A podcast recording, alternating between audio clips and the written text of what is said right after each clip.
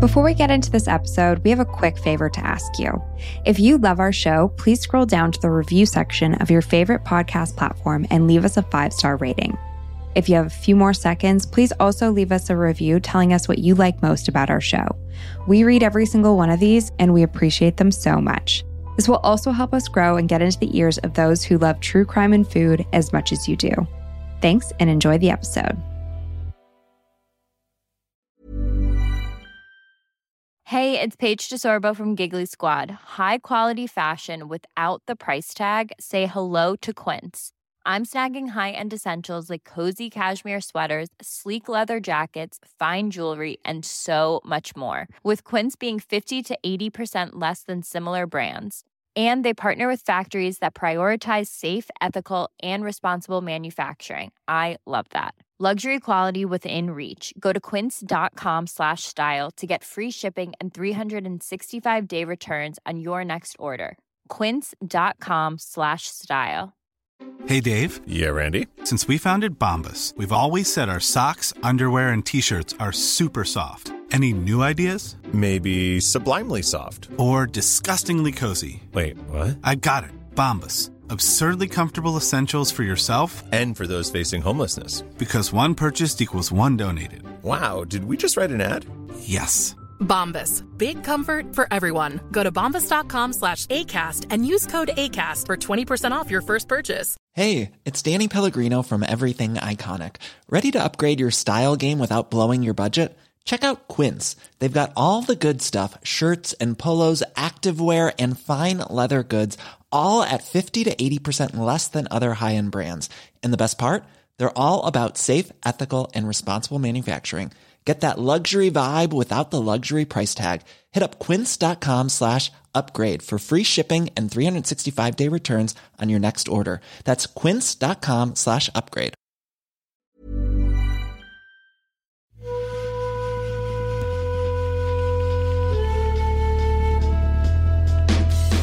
Welcome to Dietetics After Dark, your source for food related crime, scandal, and fraud.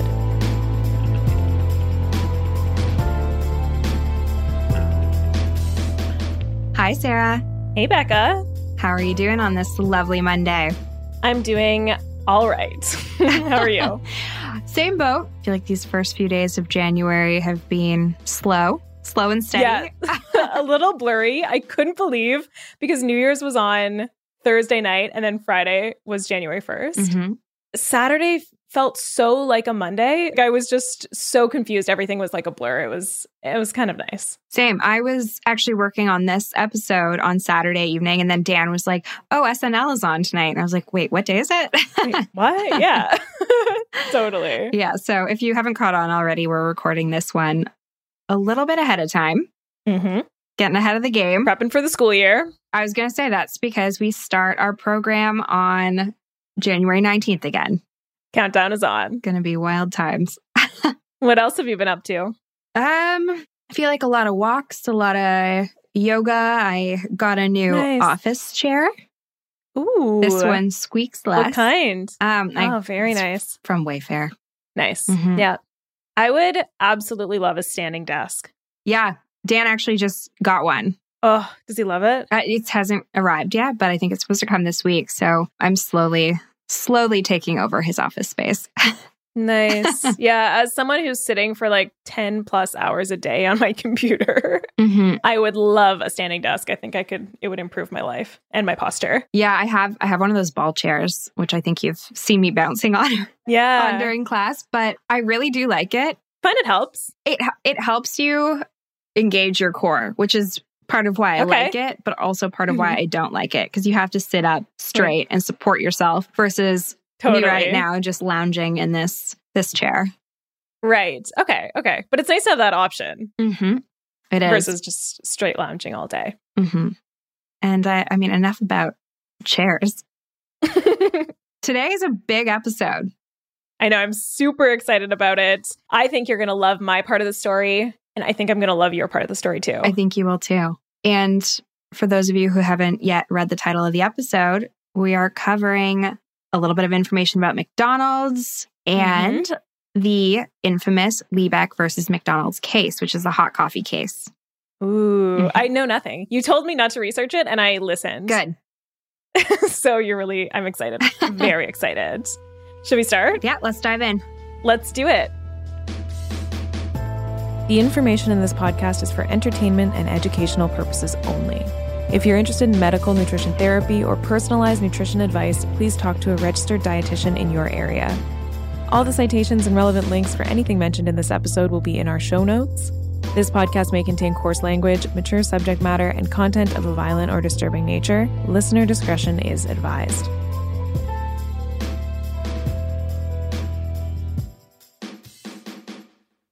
I'm going to start off by telling you all about McDonald's and how a little hot dog stand in California became an international institution of hamburgers, fries, and efficiency. So, McDonald's is the largest fast food chain in the world by revenue. Remember, Subway is actually the largest fast food chain in the world by locations. Mhm. But McDonald's isn't that far behind. McDonald's serves over 69 million customers every single day, which is Wild. crazy. Uh-huh. Canada times two every single day Wow. in nearly 120 countries and in nearly 40,000 locations as of 2018. Mind boggling numbers. As of 2015, McDonald's was also the world's fourth largest employer with over 1.9 million employees. They were narrowly beaten by Walmart, who has 2.1 million employees. Is that number one for employers? No, that's number three. Number one is the US Department of Defense has 3.2 million employees, Wow. which is crazy. And the second largest employer is the People's Liberation Army in China at 2.3 million. That's very interesting. So two armies and then Then Walmart and Walmart McDonald's. and McDonald's. yeah, pretty interesting. So, McDonald's is an absolutely massive company, one of the most recognizable and profitable brands of all time, and it's been around for over 60 years. So, I got most of this information from a really well written article in Smithsonian Magazine by Lisa Napoli. So, if you want to check that out, go give it a read. It'll be in our show notes. And we're going to start by going all the way back to 1937 in Monrovia, California, where brothers Maurice, who everyone called Mac, Mhm. and Dick McDonald are feeling a bit down on their luck. They moved to LA to pursue a life of acting, but found themselves unable to land the big roles that they dreamed of, and instead they were working hauling sets for Columbia Movie Studios. Eventually, they scraped together enough cash to buy a small theater and they started screening films themselves, but they quickly realized that the guy with the root beer stand was making more money than they were. So they sold the theater and they bought a little hot dog stand near a flying field, which is where spectators and families would come and watch planes fly. Hmm. And they called it the Air Dome and they sold orange drink and hot dogs. Very cute. And Very cute. hold on, quick aside. This guy's Yes. name is Mac McDonald. Mac McDonald. Love it. and Dick McDonald. Now, Mac and Dick were successful at the hot dog stand, but they felt that there was something more they could do. And around this time, this is like the mid 1940s, cars were becoming a household commodity. So Mac and Dick wanted to start a restaurant that appealed to drivers where people could pop in for a bite to eat while they were out for a drive. And so they ended up getting a place in downtown San Bernardino in California, and they called it McDonald's Barbecue. Now, most quick service restaurants of this time, this is the 1940s, remember, Mhm. were called car hops, and cars would just enter the parking lots, and a young woman would come out and take your order and bring your food right out to your car. Was that in rollerblades? Could have been. I feel like I've seen pictures. Not at this McDonald's, but I think A&W did rollerblades. rollerblades. Yeah, So cute for speedy for, for speedy service. So business was going really well for McDonald's barbecue, but Mac and Dick knew that they could achieve something greater. And they especially wanted to move away from the whole car hop situation because they felt that it was just a waste of time and labor resources. And so they actually made the bold decision to shut down McDonald's barbecue for a bit while they took some time to figure out what direction they wanted to take with the business.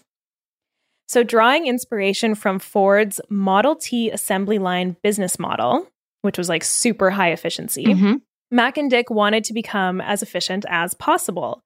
So they made the decision to slash the menu from 25 items to nine items, and they completely got rid of all the expensive barbecue options. They got one of their inventive friends to make them a machine that squirted ketchup and mustard and a press that allowed them to make burgers more quickly. And notably, they purchased eight state of the art milkshake mixers.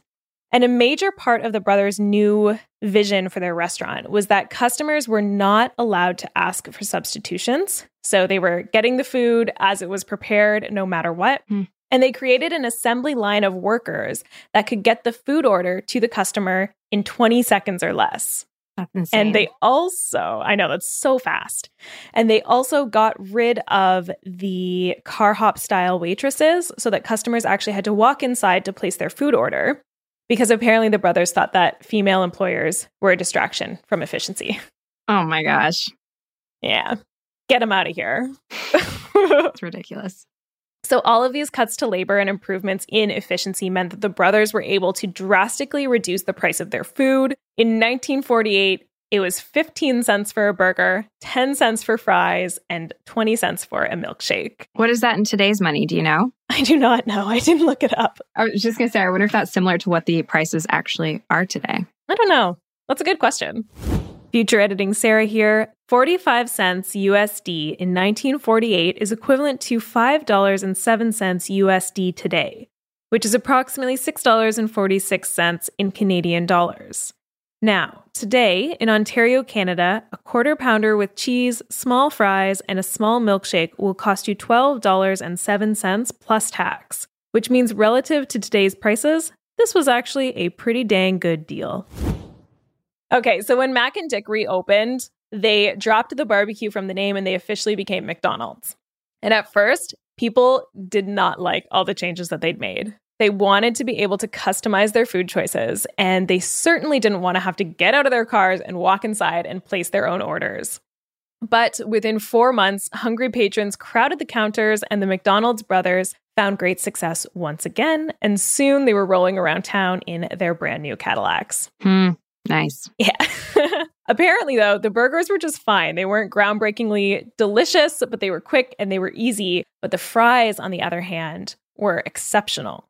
Mac had put his heart and soul and chemistry knowledge to the test, and he found the perfect French fry recipe, which actually included sun drying the russet potatoes in the desert heat. Wow.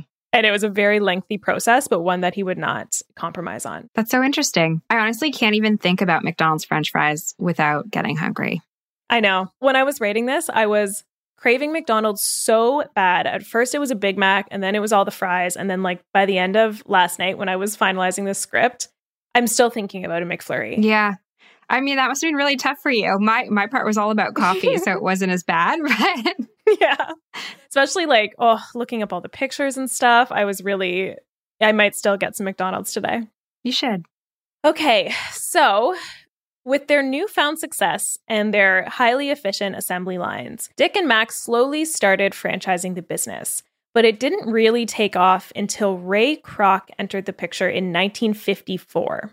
So, Ray Kroc was actually a milkshake mixer salesman. And remember that Dick and Mac had eight of these milkshake mixers at their McDonald's location. And so Ray Kroc had heard that there was this little restaurant called McDonald's that was using eight of his mixers. And so he went to go check it out. At this point, the McDonald's brothers had about six franchise locations. And right away, Ray Kroc was like, I want to take this nationwide. Okay, quick question. Is this based on that movie or is this what that movie's based on with This is what that movie's based with on. Jack Frost, whatever that guy's name is?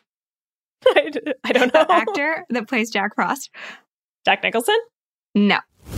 It was Michael Keaton. Yeah, it came out like 2 years ago or something, right? Fairly recently? Yeah. Okay. Yeah. And it's based on Ray Kroc. Okay. Okay. That was my question. So right away, Ray Kroc believes in McDonald's. He knows he wants to take it nationwide. And so they work out a deal where the brothers get a small amount of the profits, and Kroc goes off to bring McDonald's to the people. Kroc opened his first restaurant in Chicago, and it was actually him and the designer that chose the yellow, white, red, brown color scheme that we all know. Iconic. Iconic. McDonald's grew to 102 locations by 1959, and growth from there on out was fairly steady. And Ray Kroc officially bought out the McDonald's brothers completely in 1961 for $2 million, which is the equivalent of $21.6 million today. Still doesn't seem like that much for McDonald's. Totally. But at the time, I did read that Ray Kroc didn't have that money. And so he had to like fundraise and get donors and get that amount of money to buy it from the brothers. Mm. Yeah. I, I'm sure it was a ton of money for what the company was worth at the time. Okay, so during the 1960s, McDonald's created their trademark golden arches. They birthed Ronald McDonald, the filet of fish, and the Big Mac and they also opened their first international McDonald's restaurant in Richmond, British Columbia. International. I know. Canadian. It took McDonald's 33 years to open its first 10,000 locations and only eight years after that to open its next 10,000. So growth was huge. And by 1997, McDonald's was opening five new restaurants every single day. And for the most part, people were loving it. but while McDonald's had enjoyed immense success over the years, they've also had their fair share of challenges. In 1990, public pressure led by a man named Phil Sokolof, a multimillionaire businessman and a cholesterol crusader, forced McDonald's to change their long perfected and beloved French fry recipe and eliminate the saturated fat laden beef tallow from their formula. Have you heard about this? I did not know that. No, I didn't know that. That's okay. really interesting. So apparently there was beef tallow in the that's how they fried the fries. Like in the grease. And in the grease. It was mostly beef tallow. And apparently it made the fries taste unbelievably delicious and crispy and golden. And like there's this episode of Revisionist History mm-hmm. by Malcolm Gladwell. It's called McDonald's Broke My Heart and it is so good. And the way, like, it talks all about how Sokolof rallied and got the beef tallow taken out of French fries, and how French fries just haven't been the same since. And it's so good. You should listen to that. Oh, I will. And I feel like I can relate. I made over the holidays, I made duck fat potatoes. Oh, yeah. And they were just next level in comparison to any potatoes I've ever made with olive oil. Oh, that's good to know. Mm-hmm. Maybe I'll. I mean, apparently you can buy beef tallow on Amazon, so well, maybe have, I'll have to try it. I have some extra duck fat in my fridge if you want it. Perfect. Uh, so Sokolof had actually experienced a heart attack himself, and he decided that the diet was the problem. Apparently, he hadn't been eating very well, and he spent over $3 million of his own money running full page newspaper ads, claiming that McDonald's was poisoning America with high cholesterol menus. And his campaign was ultimately successful. Mm. So the beef tallow was removed and fries were never the same. Over the years, McDonald's has constantly had to battle its negative public image as a place for unhealthy and highly processed food. And through the years, there have also been many individuals that have sued McDonald's for making them obese. And there were a couple instances I saw that resulted in, in small settlements, but for the most part, most of them are dismissed on the grounds that consuming McDonald's to excess is a matter of individual responsibility. Hmm. Okay, so as McDonald's expanded around the world, they've added plenty of options to meet the needs of different populations. So in Jerusalem, there are kosher McDonald's. In Arab countries, we see halal McDonald's. And the menus are adapted to whatever local consumers really want. Some of my favorite international menu options include the chicken Maharaja Mac in India, which is a riff off the classic Big Mac, and it has two chicken patties and a spicy habanero sauce. It looks delicious. Mm. The filet shrimp in Japan, which is like a patty of a bunch of shrimp and then it's deep fried. It's kind of exactly what it sounds like. The ham and egg twisty pasta breakfast from Hong Kong, which is kind of a cute one. There's a picture if you're in my doc and you scroll down. Oh, wait, it's on the back of this is right here. It's just it's Scooby Doo pastas, like a chicken oh. broth Scooby Doo pasta with a big sausage in it and an egg. egg.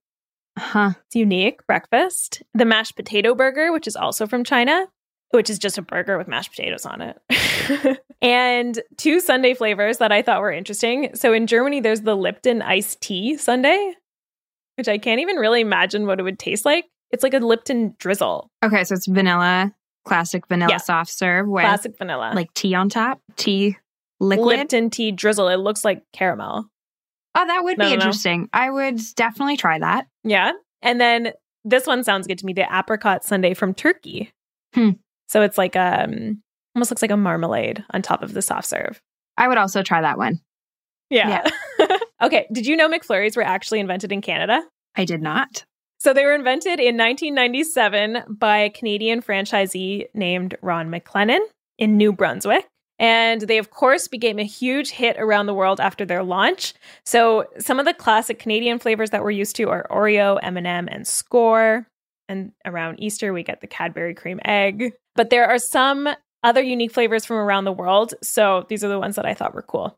Here's an Ovaltine McFlurry in Brazil. Do you know what Ovaltine is? I Refresh my memory. It's like a powder to make malted milk. Like it's a multi sweet powder. I think it's from like the 40s. Like I don't think anyone I mean, I don't want to insult the Ovaltine drinkers, but I don't think anyone really drinks Ovaltine anymore. It feels like very old school, but they have an Ovaltine McFlurry. Okay, I thought it. I thought it was like a supplement, like a supplemental nutrition company. It's just like sugar whey and some of them have cocoa powder. Oh, weird. Okay. Yeah. A bubblegum marshmallow McFlurry in Mm. Australia, which is called the bubblegum squash. I like it.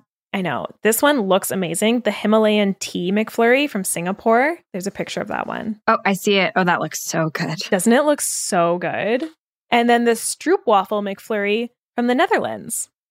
That one looks good too. It's like caramel and like hard waffles. Oh my goodness. No wonder you're so hungry when you did this. I know. This is very difficult looking at these photos. That Himalayan tea McFlurry got me. I was like, I think I need to get one of these. and then a fun fact is that there's actually a McSki through drive through on a ski hill in Sweden. So you can literally like ski up to a window and get your McDonald's and then ski away. oh, that's so Isn't cute. that cute? Yeah. And that is all my McDonald's information. Wow, that was great. And a great segue into what I'm going to be talking about. I'm very proud of us Canadians for bringing the McFlurry to life. Okay, but how inventive was it if the blizzard already existed from Dairy Queen? Uh, I mean, They even named it like a winter snowstorm name. where was the blizzard invented? Was that in the US? That I did not look up. Fact check. Future editing Sarah here. The blizzard was invented in 1940 in Joliet, Illinois, in the United States by Samuel J. Temperato, which really makes the Canadian invention of the McFlurry nearly 50 years later much less impressive. I hope that was Canada too. Me too. We also have Hawaiian pizza. We invented that? Pretty sure. I'm like 99.9% sure that it was invented in Canada. Hawaiian pizza was, in fact, created in Chatham, Ontario, Canada, by a man named Sam Panopoulos. Him and his two brothers emigrated to Canada from Greece in 1954. They owned several restaurants in Chatham and began adding canned pineapple to their pizza in 1962. Which is shocking because we don't grow pineapples and I know. pizza's not like our national food. Cuisine. Yeah. Do you like Hawaiian pizza? no. You don't. Oh my goodness, I really love it. It's j- mine and Jeff's favorite. I, j- there's something about the pineapple. Like, well, that's the best part. That's why I don't like it. So, as I mentioned, I am going to be covering the Liebeck versus McDonald's case. And I do apologize if I say Liebeck instead of Liebeck throughout this because it's spelt Liebeck, but it's pronounced Liebeck like, like it would be pronounced in French. Okay. So I might mispronounce it. Apology accepted. okay, so this is one of the most talked about and misunderstood cases in recent history. It's been cited in the news, it has set a legal precedent for product liability cases, and has been used as a pop culture reference for almost two decades now. And before I started my research, my perception of this case was a little bit different than it is now. Ooh. So, the details to this story are so fascinating and so upsetting, and it's a perfect example of how the food industry and media twisted something to make it clickbait that favored large corporations over their victims. So, the main sources that I used include a mini retro report documentary by the New York Times, um, some legal proceeding documents, and various news reports, all of which you can find in the show notes. And if you do have the time, this little retro report done by the New York Times is really great. It's, I think, 12, 13 minutes long. And there's interviews with her family and just a lot of like really informed people like the lawyers and stuff like that. So it's a, it was a great, great resource. Awesome. Mm-hmm. But to start, you really cannot tell this Liebeck story without first talking about another case, which is Bigbee versus Pacific Telephone and Telegraph Co. Have you heard of this one? No, definitely not. okay, so this one has nothing to do with food or drink, which might be why you haven't heard of it, but it is one of the first large lawsuits of its kind, and it definitely deserves a mention here. So, after midnight on November 2nd, 1974, a man by the name of Charles Bigbee was making a phone call from a phone booth on the side of a street in Inglewood, California. All of a sudden, he sees a car coming directly for him in the phone booth. And he tries to get out, but the door is jammed trapping him inside. Oh. Ultimately, he is run over by the car, which we later find out was driven by a drunk driver. So Bigbee suffered many serious injuries, including having to have one of his injured legs amputated and his other leg had to be put in like a leg brace and he was in a wheelchair for a while so it was very serious wow mm-hmm. And he previously worked as a custodian for the city of Los Angeles, but his insurance policy didn't cover all of the medical expenses, leaving him with a lot of debt and the inability to work while he was recovering. Oh boy. Mm-hmm. And he was able to return to work eventually, but it was at a limited part time capacity. So essentially, his quality of life was diminished after this. So uh, Bigbee decided to take legal action against the drunk driver, the establishments that overserved her alcohol that night, as well as the companies responsible for the location, installation, design, and maintenance of the phone booth that he was struck in. Throughout the investigation, Bigbee's lawyer discovered that the same phone booth had to be replaced just two years before his accident because it was hit and destroyed by another driver meaning that it was placed in a high risk, like a known high risk location, and there was no guardrail added or no warning sign to warn users of it, the danger. Okay. Mm-hmm. So it had also been installed with a faulty door. So it was just essentially just a recipe wow. for disaster. Mm-hmm. And Bigbee ended up with a $25,000 settlement, half of which was paid out by the drunk driver, and then the other half was kind of a mixture of the establishments that overserved her as well as the the phone company. I feel like he should have gotten a lot more. Yes. Personally. I also agree. But this was also 1974 and I should have looked up what that is in today's money, but I'm assuming it's a little I bit more. I still don't think it would have been enough to considering this could have been prevented with a working door and maybe a guardrail mm-hmm. and uh, responsible serving. Oh, absolutely. That's not even a year's salary for a lot of people. I know. Yeah. Okay. Yeah. So I, it's actually what happened after this settlement that's even more disturbing than the hmm. outcome mm. of the settlement itself. But it is what connects this story to the Liebeck McDonald's case. So Bigbee was moving on with his life when in 1986, so 12 years after the accident, President Ronald Reagan mentioned his case in a speech on tort reform. Um, now, I'm just going to quickly pause here and read you a Wikipedia definition on tort, which okay. is a legal term. So, a tort is a civil wrong that causes a claimant to suffer loss or harm, resulting in legal liability for the person who commits the torturous act. It can mm. include intentional infliction of emotional distress, negligence, financial losses, injuries, invasion of privacy, and many other things. Hmm. Okay. So, Reagan was an advocate for tort reform, which in the case of a personal injury lawsuit would limit a plaintiff's ability to recover compensation. So they're essentially saying that he even received too much compensation. Wow. Okay. Mm-hmm. And some of the reasoning behind tort reform is that these types of lawsuits can lead to things like higher product costs or the loss of jobs if a company has to pay out a large settlement. So, not hmm. necessarily for like a phone booth company, but in terms of like food and drink, it might result in higher product costs. Right. They also argue that a lot of the corporate payouts end up going to the plaintiff's lawyers rather than the plaintiffs themselves. So, tort reform is set out to essentially limit the amount that plaintiffs can receive in a personal injury lawsuit. Okay. And um, Reagan referred to Bigbee's case as being loony and that the tort system was out of control. So he was misleading the public. because he had gotten so much money. So much money. Yes.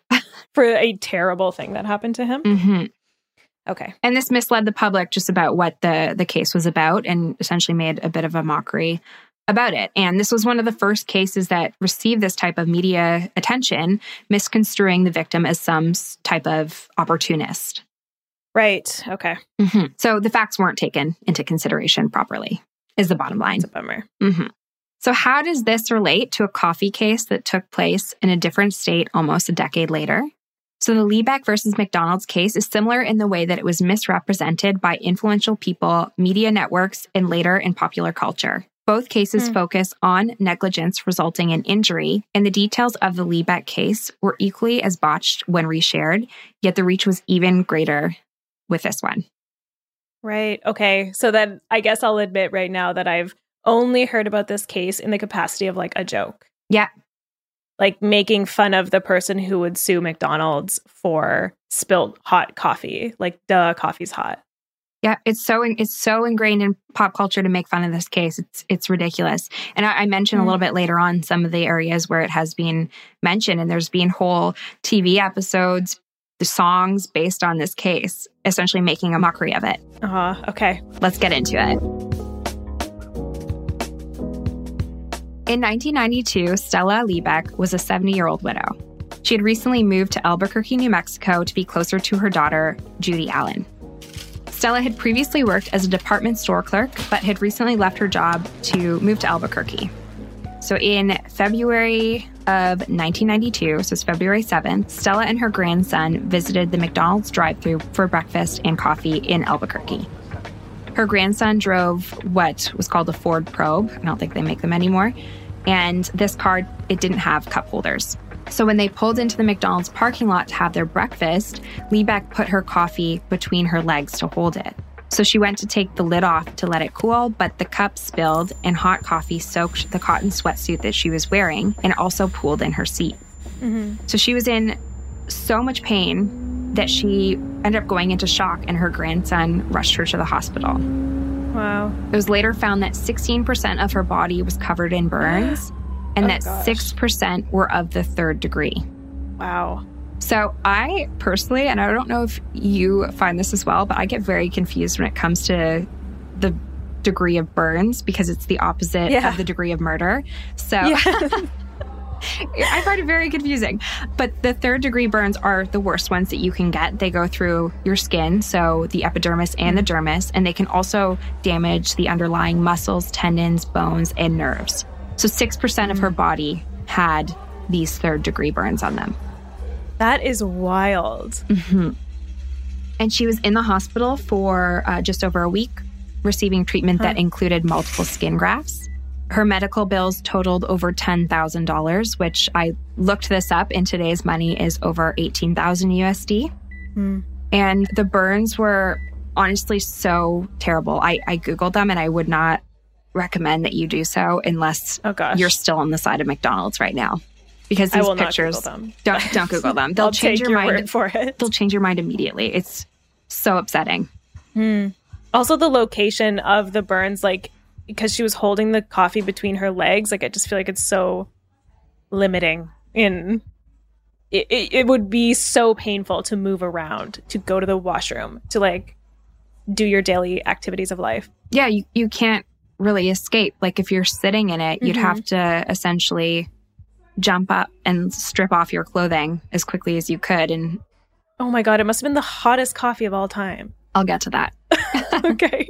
Okay, so following the incident, Stella contacted McDonald's asking them to check the temperature at which they serve their coffee at and asking if they would reimburse her medical bills. McDonald's mm. replied offering Liebeck a total of $800 to cover her bills. $800. Not enough. Mm-hmm. The Liebeck family hired a lawyer after this and they tried to settle out of court twice, but McDonald's refused, showing that they clearly wanted the case to go to court, thinking that they had Wow. a case to make. Yeah. hmm So at the time, McDonald's served their coffee between 180 and 190 degrees Fahrenheit, which, according to the burn expert at trial, is hot enough to cause third degree burns if in contact with the skin for over 15 seconds. Wow. So, Liebeck's team suggested lowering coffee temperatures to 160 degrees, where the amount of time to cause a third degree burn increases to 20 seconds. So, just giving people a little bit of extra time if they get it on their clothing, essentially to, to deal with the situation. Right. Because mm-hmm. had she got it on her skin, like maybe on her hand or something, it may mm-hmm. not have been as bad as it was because she, she was stuck in it in her clothing. Right.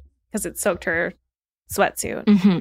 And at the time, this was the temperature, the same temperature that most establishments serve their coffee at. So between 180 and 190. Mm-hmm. Uh, so it was industry standard. And according to them, so McDonald's, it was the ideal temperature for their coffee to be at for both flavor and longevity. Okay. Mm-hmm. Between 1982 and the time that Liebeck's incident took place, over 700 people had made burn claims against McDonald's coffee. Wow. It's a lot of people. That's a ton of people. Mm-hmm. 700 people, including infants and children. No. Who had also been scolded by the coffee. Scalded. Scalded. The coffee Scalded. yelled at them. Moving on. Okay, some of these individuals were hospitalized. Some needed skin grafts and some received settlements from McDonald's. But none of these stories gained as much traction in the news as Liebeck's case. McDonald's claimed that of every 24 million cups of coffee served, only one burn is reported, which they deemed to be statistically insignificant in court. McDonald's lawyers also stated that Liebeck had personal responsibility over her injuries since she was the one to spill it on herself. But Liebeck never said that McDonald's was responsible for the spilled coffee. Her claim was that they were responsible for the serving temperature of their coffee. And I mean, mm-hmm. if it's causing third degree burns, I'm 100% with her on that. Totally. So it should be noted that Stella, who was in her 80s at this point, had never tried to sue anyone in her life before this incident. So it's not like she's been like looking for the yeah. person to sue that's going to get her a really good settlement. Mm-hmm. Uh, the jury was given the information in its entirety and they were shown the images of the burns throughout the case. And on August 18th, 1994, after seven days of testimony and only four hours of deliberation, the jury reached a verdict. They awarded her with $2.8 million in damages, $160,000 in compensatory damages, and $2.7 million in punitive damages. Wow. mm-hmm. I'm happy. Yeah. So far. Uh-oh. You can, yeah. Be happy now. It's not as good as it sounds. Have it. Yeah. okay. So the jury did want to send a message to McDonald's that while the damages may not be statistically significant, they are still injuring human beings. And mm-hmm. they came up with this number, so the almost $3 million number, since that's the amount that McDonald's makes in two days worth of coffee sales, mm. which is a lot. Yeah. So, despite this decision, the judge reduced the total amount, so the to- mm. total compensation, to $640,000. But then the parties settled out of court for an undisclosed amount under $600,000. In a, that little documentary that I was watching, an unknown source claimed that um, she ended up getting less than $500,000. Wow. Mm-hmm. Hmm. But this story became essentially a game of broken telephone when it hit the news. So headlines were using this as clickbait and details were left out. And nowhere did they actually show the images of her burns because I feel like had they done that, it would have stopped people in their tracks from making light of the situation. Right. So some news reports claim that she was driving with the coffee between her legs, which is untrue. And mm-hmm. others claim that she received $3 million, which she didn't. So it just made mm. it kind of this glamorized, not glamorized, but like the $3 million is glamorized. Um, but it just yeah. falsified the story. Yeah, they made it seem like there was more fault on Stella's behalf and like she got way more money than she did. Yeah. But uh, yeah, they're not reading the facts of the case. And I feel like just like in today's world with alternative facts, the media kind of made up their their own story about what happened. Mm-hmm. And um, just a quick aside here. I was telling Dan that I was doing this case and um, we were talking about it, and he suggested that I look into something that he had seen on TikTok saying that Hmm. Burger King, who acquired Tim Hortons, had Mm-hmm. changed Tim Hortons coffee and that McDonald's now serves Tim Hortons coffee. He was like, Oh, I think that would be interesting for you to talk about.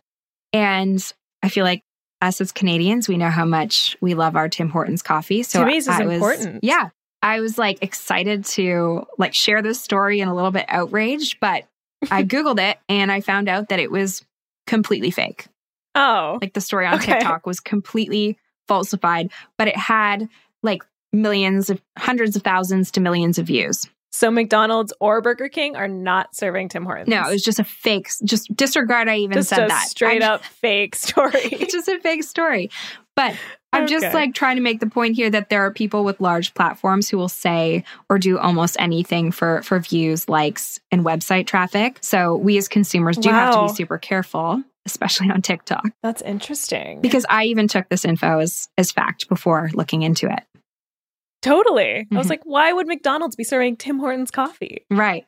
I didn't know how to feel. I felt very sad at first. It's like just let us have was like, our as lo- coffee. but as long as Tim Hortons is still serving Tim Hortons coffee, I don't see that. Like, let's spread it far and wide. yeah, That's kind of how I feel. Agree with that.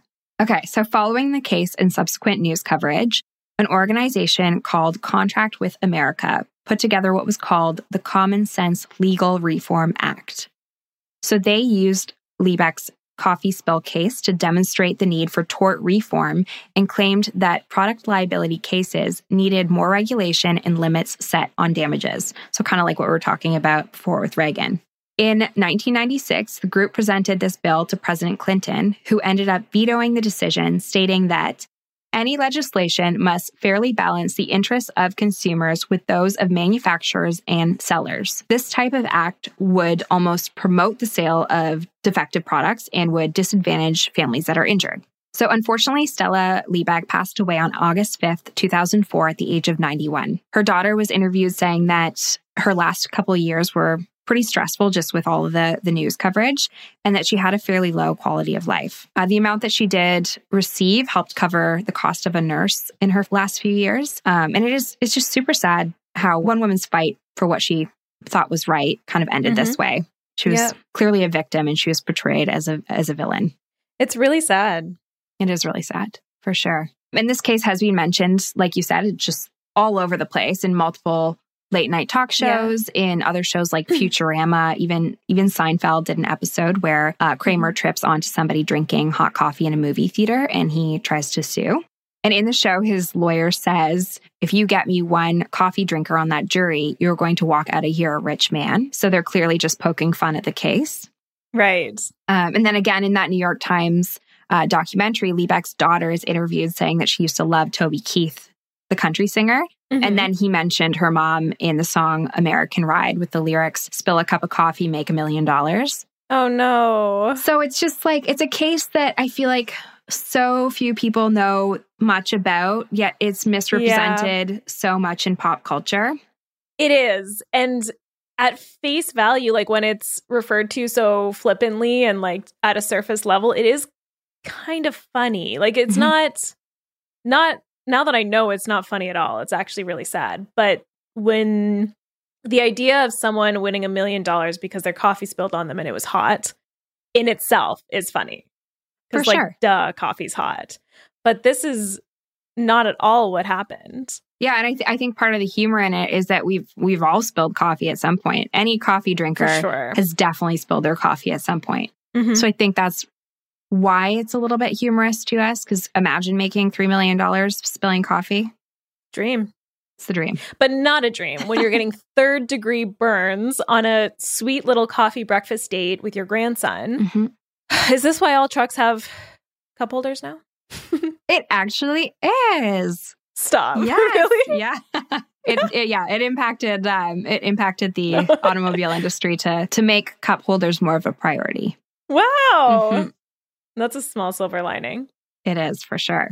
Okay, so one thing that is discussed way less in all Mhm. of the discussions around this case is the fact that even after numerous burn cases and settlements that add up to more than half a million dollars, other than Liebeck's case, so that's half a million dollars in other cases, it is still McDonald's policy to serve their coffee at 185 degrees plus or minus five degrees.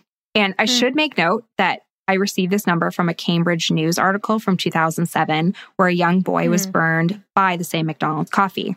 And I couldn't find a credible source or anything from McDonald's themselves stating what their brewing or serving temperatures are, which made me very curious. And this morning, I decided to drive to McDonald's. and I investigative journalism. Yes. so I drove to McDonald's with three meat thermometers.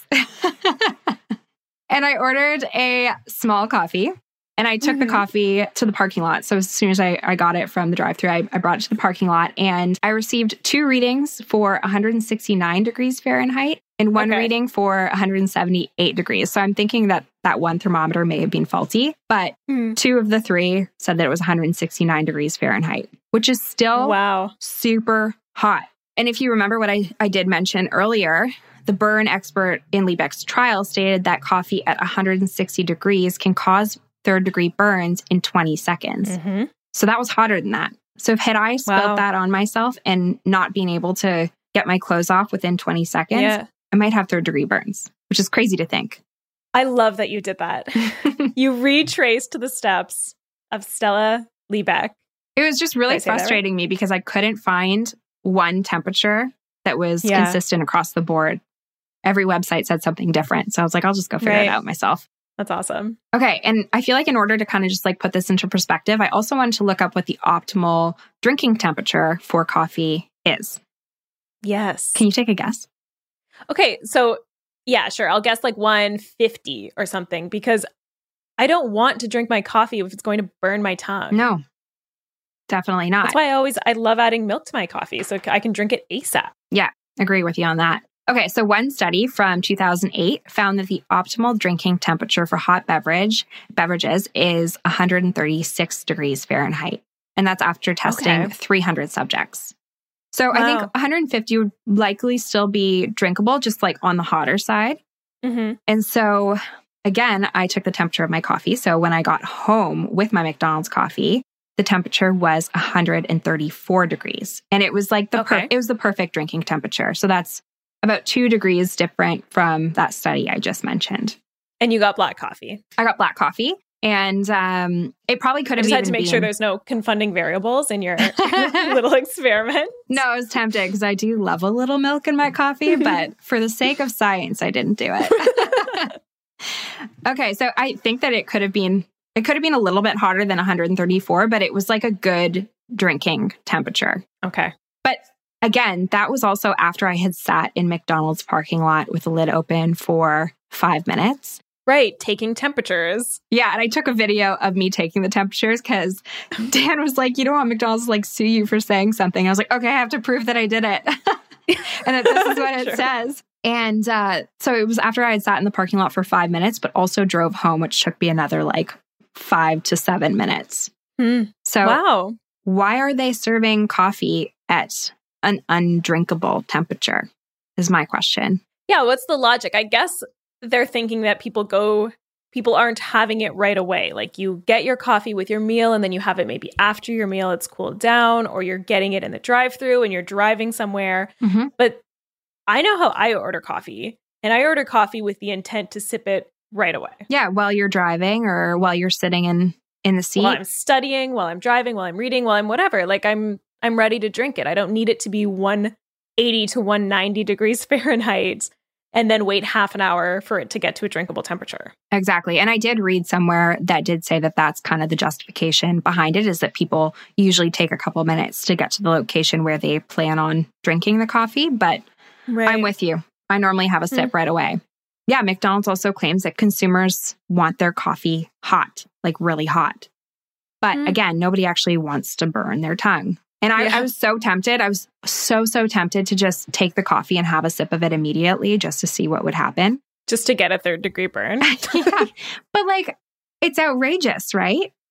Yeah. It is kind of outrageous yeah. they serve it that hot. Anyways, there's a podcast. It's called the Swindled Podcast, and they do an excellent job also covering this case. And um, in their research, they found that McDonald's actually calculated the losses in lowering their serving temperatures because mm. coffee held at 190 degrees has a longer shelf life than coffee at 160 degrees, which is what the court case was kind of fighting, not fighting for, but what they had mentioned in the court case. Right. Uh, so they essentially found that it would be less expensive to resolve all these burn cases than to lose the coffee held at a lower temperature, if that makes sense. So it's more cost effective to settle cases where humans burn their skin mm-hmm. on coffee than it is to have to throw out batches of coffee that are going they don't have as long of a shelf life. Correct. Just to clarify. Okay. uh, very good. Hope that clarifies it for you. wow. Yeah. I know. It's it is pretty shocking. And I, I honestly I do think that everybody listening should should watch that little documentary that I've mentioned like a thousand times because they do interview some of the lawyers and it is shocking to see like what some of the just what some of the things that McDonald's brought up in this case. It just kind of dehumanizes the consumers. Right. Mm-hmm. Wow.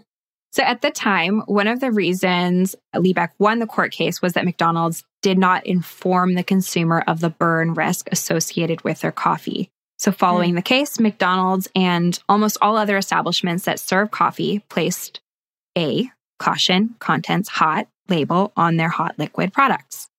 So, mm-hmm. coffee serving establishments also developed some other safety measures, such as the cardboard sleeves to protect your hands and the smart lids with the flaps over them. Right. And it seems like they almost did everything but actually reduce the temperature of their beverages. And as totally. you said, or as you like brought up earlier, it even influenced the the auto industry in requiring cup holders in I'm pretty sure all vehicles at this point. Wow. Uh-huh. That's so interesting. Yes. And one other really interesting thing that came out of this case uh, is that the Liebeck versus McDonald's case is now often used as a test for juror selection. Oh, yes. Wow. So they'll see, they'll essentially test jurors to see if they will listen to the facts presented on a case or stick oh. to what they have previously heard in the news. Oh. So, this, I, I, did read that in a couple um, sources that I came across, but I found this little multiple choice test online that allows you to be a juror in the case. And it essentially tells you what would have happened had you made the final decision in the case just wow. based on the facts. And it's really interesting because if you if you don't read the questions, you might not get the answer right. Like you might not just you might not be just, if you know what I mean. Got it. So I don't know leg- the legitimacy of this test, but I thought it was like super interesting um, just to kind of play. And it's only six totally. questions, so I can I can send you the link and you can test it out. Just to see how good you are at remaining unbiased yeah. or like looking at the facts objectively. That is so cool. Exactly. So it's kind of used as like a, a litmus test. That's interesting. Mm-hmm. Wow. I feel like the label that should be on McDonald's coffee is caution contents may cause third degree burns. Yeah. No, I agree because with you on that. Hot is ambiguous. I have never thought about my cup of coffee spilling on me and causing like third degree burns. Yeah, it's true. And it's kind you could say the same thing like about the labels on like cigarette packages and stuff like that, they are pretty descriptive in saying that it's a carcinogen and it may cause cancer. Like, why is mm-hmm. it not the same with the picture? Yeah, with the picture. Yeah. Mm-hmm. Wow. So to this day, McDonald's is still dealing with claims regarding their coffee. In January 2020, a woman who suffered burns from the coffee in Vernon, BC, Canada, sought $10,000 for medical expenses, lost wages, pain, and the handmade alpaca cardigan that she was wearing during the incident, which made me laugh. uh, so it's still happening. So they're still going to court for these things. They're still, or maybe even settling out of court, but they're still, this is still happening. Wow. Yes. And ultimately, there's a fine line between corporate greed and consumer safety here. And it seems that in the Liebeck case, many people to this day still side with McDonald's for some reason. I'm not exactly sure what the reason is. However, mm. we as consumers, we do need to look out for ourselves. So, I mean, would you personally take a sip of your hot coffee the moment that it's handed to you in the drive-through? Because I couldn't do it. No. And like how no. how would you feel if you spilled 169 degree coffee on a family member? Awful. Yeah. So I think a lot of people would feel very differently if they had been Stella Liebeck. Wow. That was awesome. It's interesting, isn't it? It's fascinating. It's actually really heartbreaking Mm-hmm. that Stella had to deal with that in the last decade or so of her life. And like, I didn't know much about this case, but my impression was very different than the story you just told me. I know. And that's how I felt from a couple days ago to now. Like it, it's more complex and more just tragic than most people realize. Yeah. There's a lot more nuance there, which is a theme that we keep finding in every single story. It's never as black and white as it seems. Mm-mm. It's true. Hmm. Ah, Good job, Becca. Thank you so much. You did great. Okay. I have a question for you to get you thinking about next week. All right. What is your favorite way to enjoy an avocado? Um, smashed on toast. Smashed on toast. Perfect. With- I'll say. Hold on. Hold on. With a little bit of everything but the bagel seasoning, uh huh. and sometimes with a poached egg on top. Very good. My stomach literally just growled in response. I can hear I'm it. not making that up, but it really growled in response to that. I'm going to say guacamole. Classic guacamole. Yeah, can't go wrong with guac. Yeah. And I just do smashed avocados, a little olive oil, a little lemon, salt, pep, jalapeno. That's it. Garlic. I was Oh gonna. God, I was gonna garlic. say, girl, you're Sorry. missing the garlic. garlic. Duh. yeah, that's it. So, all right. I guess we'll see you next week. Hope you enjoyed this episode. Goodbye. Bye.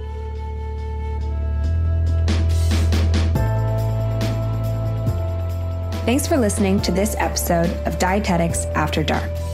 You can find all the references and materials used to put this podcast together in our show notes at thenutritionjunkie.com slash dietetics after dark. This is an independently produced podcast. If you enjoyed this episode, we would love it if you would rate, review, and subscribe to our show. For more information, follow us on Instagram at Dietetics After Dark. If you have an idea for an episode or segment, email us at dieteticsafterdark at gmail.com. This podcast was recorded and edited by Earworm Radio. We highly recommend their services for all of your podcasting needs. You can learn more about Earworm Radio at earwormradio.com.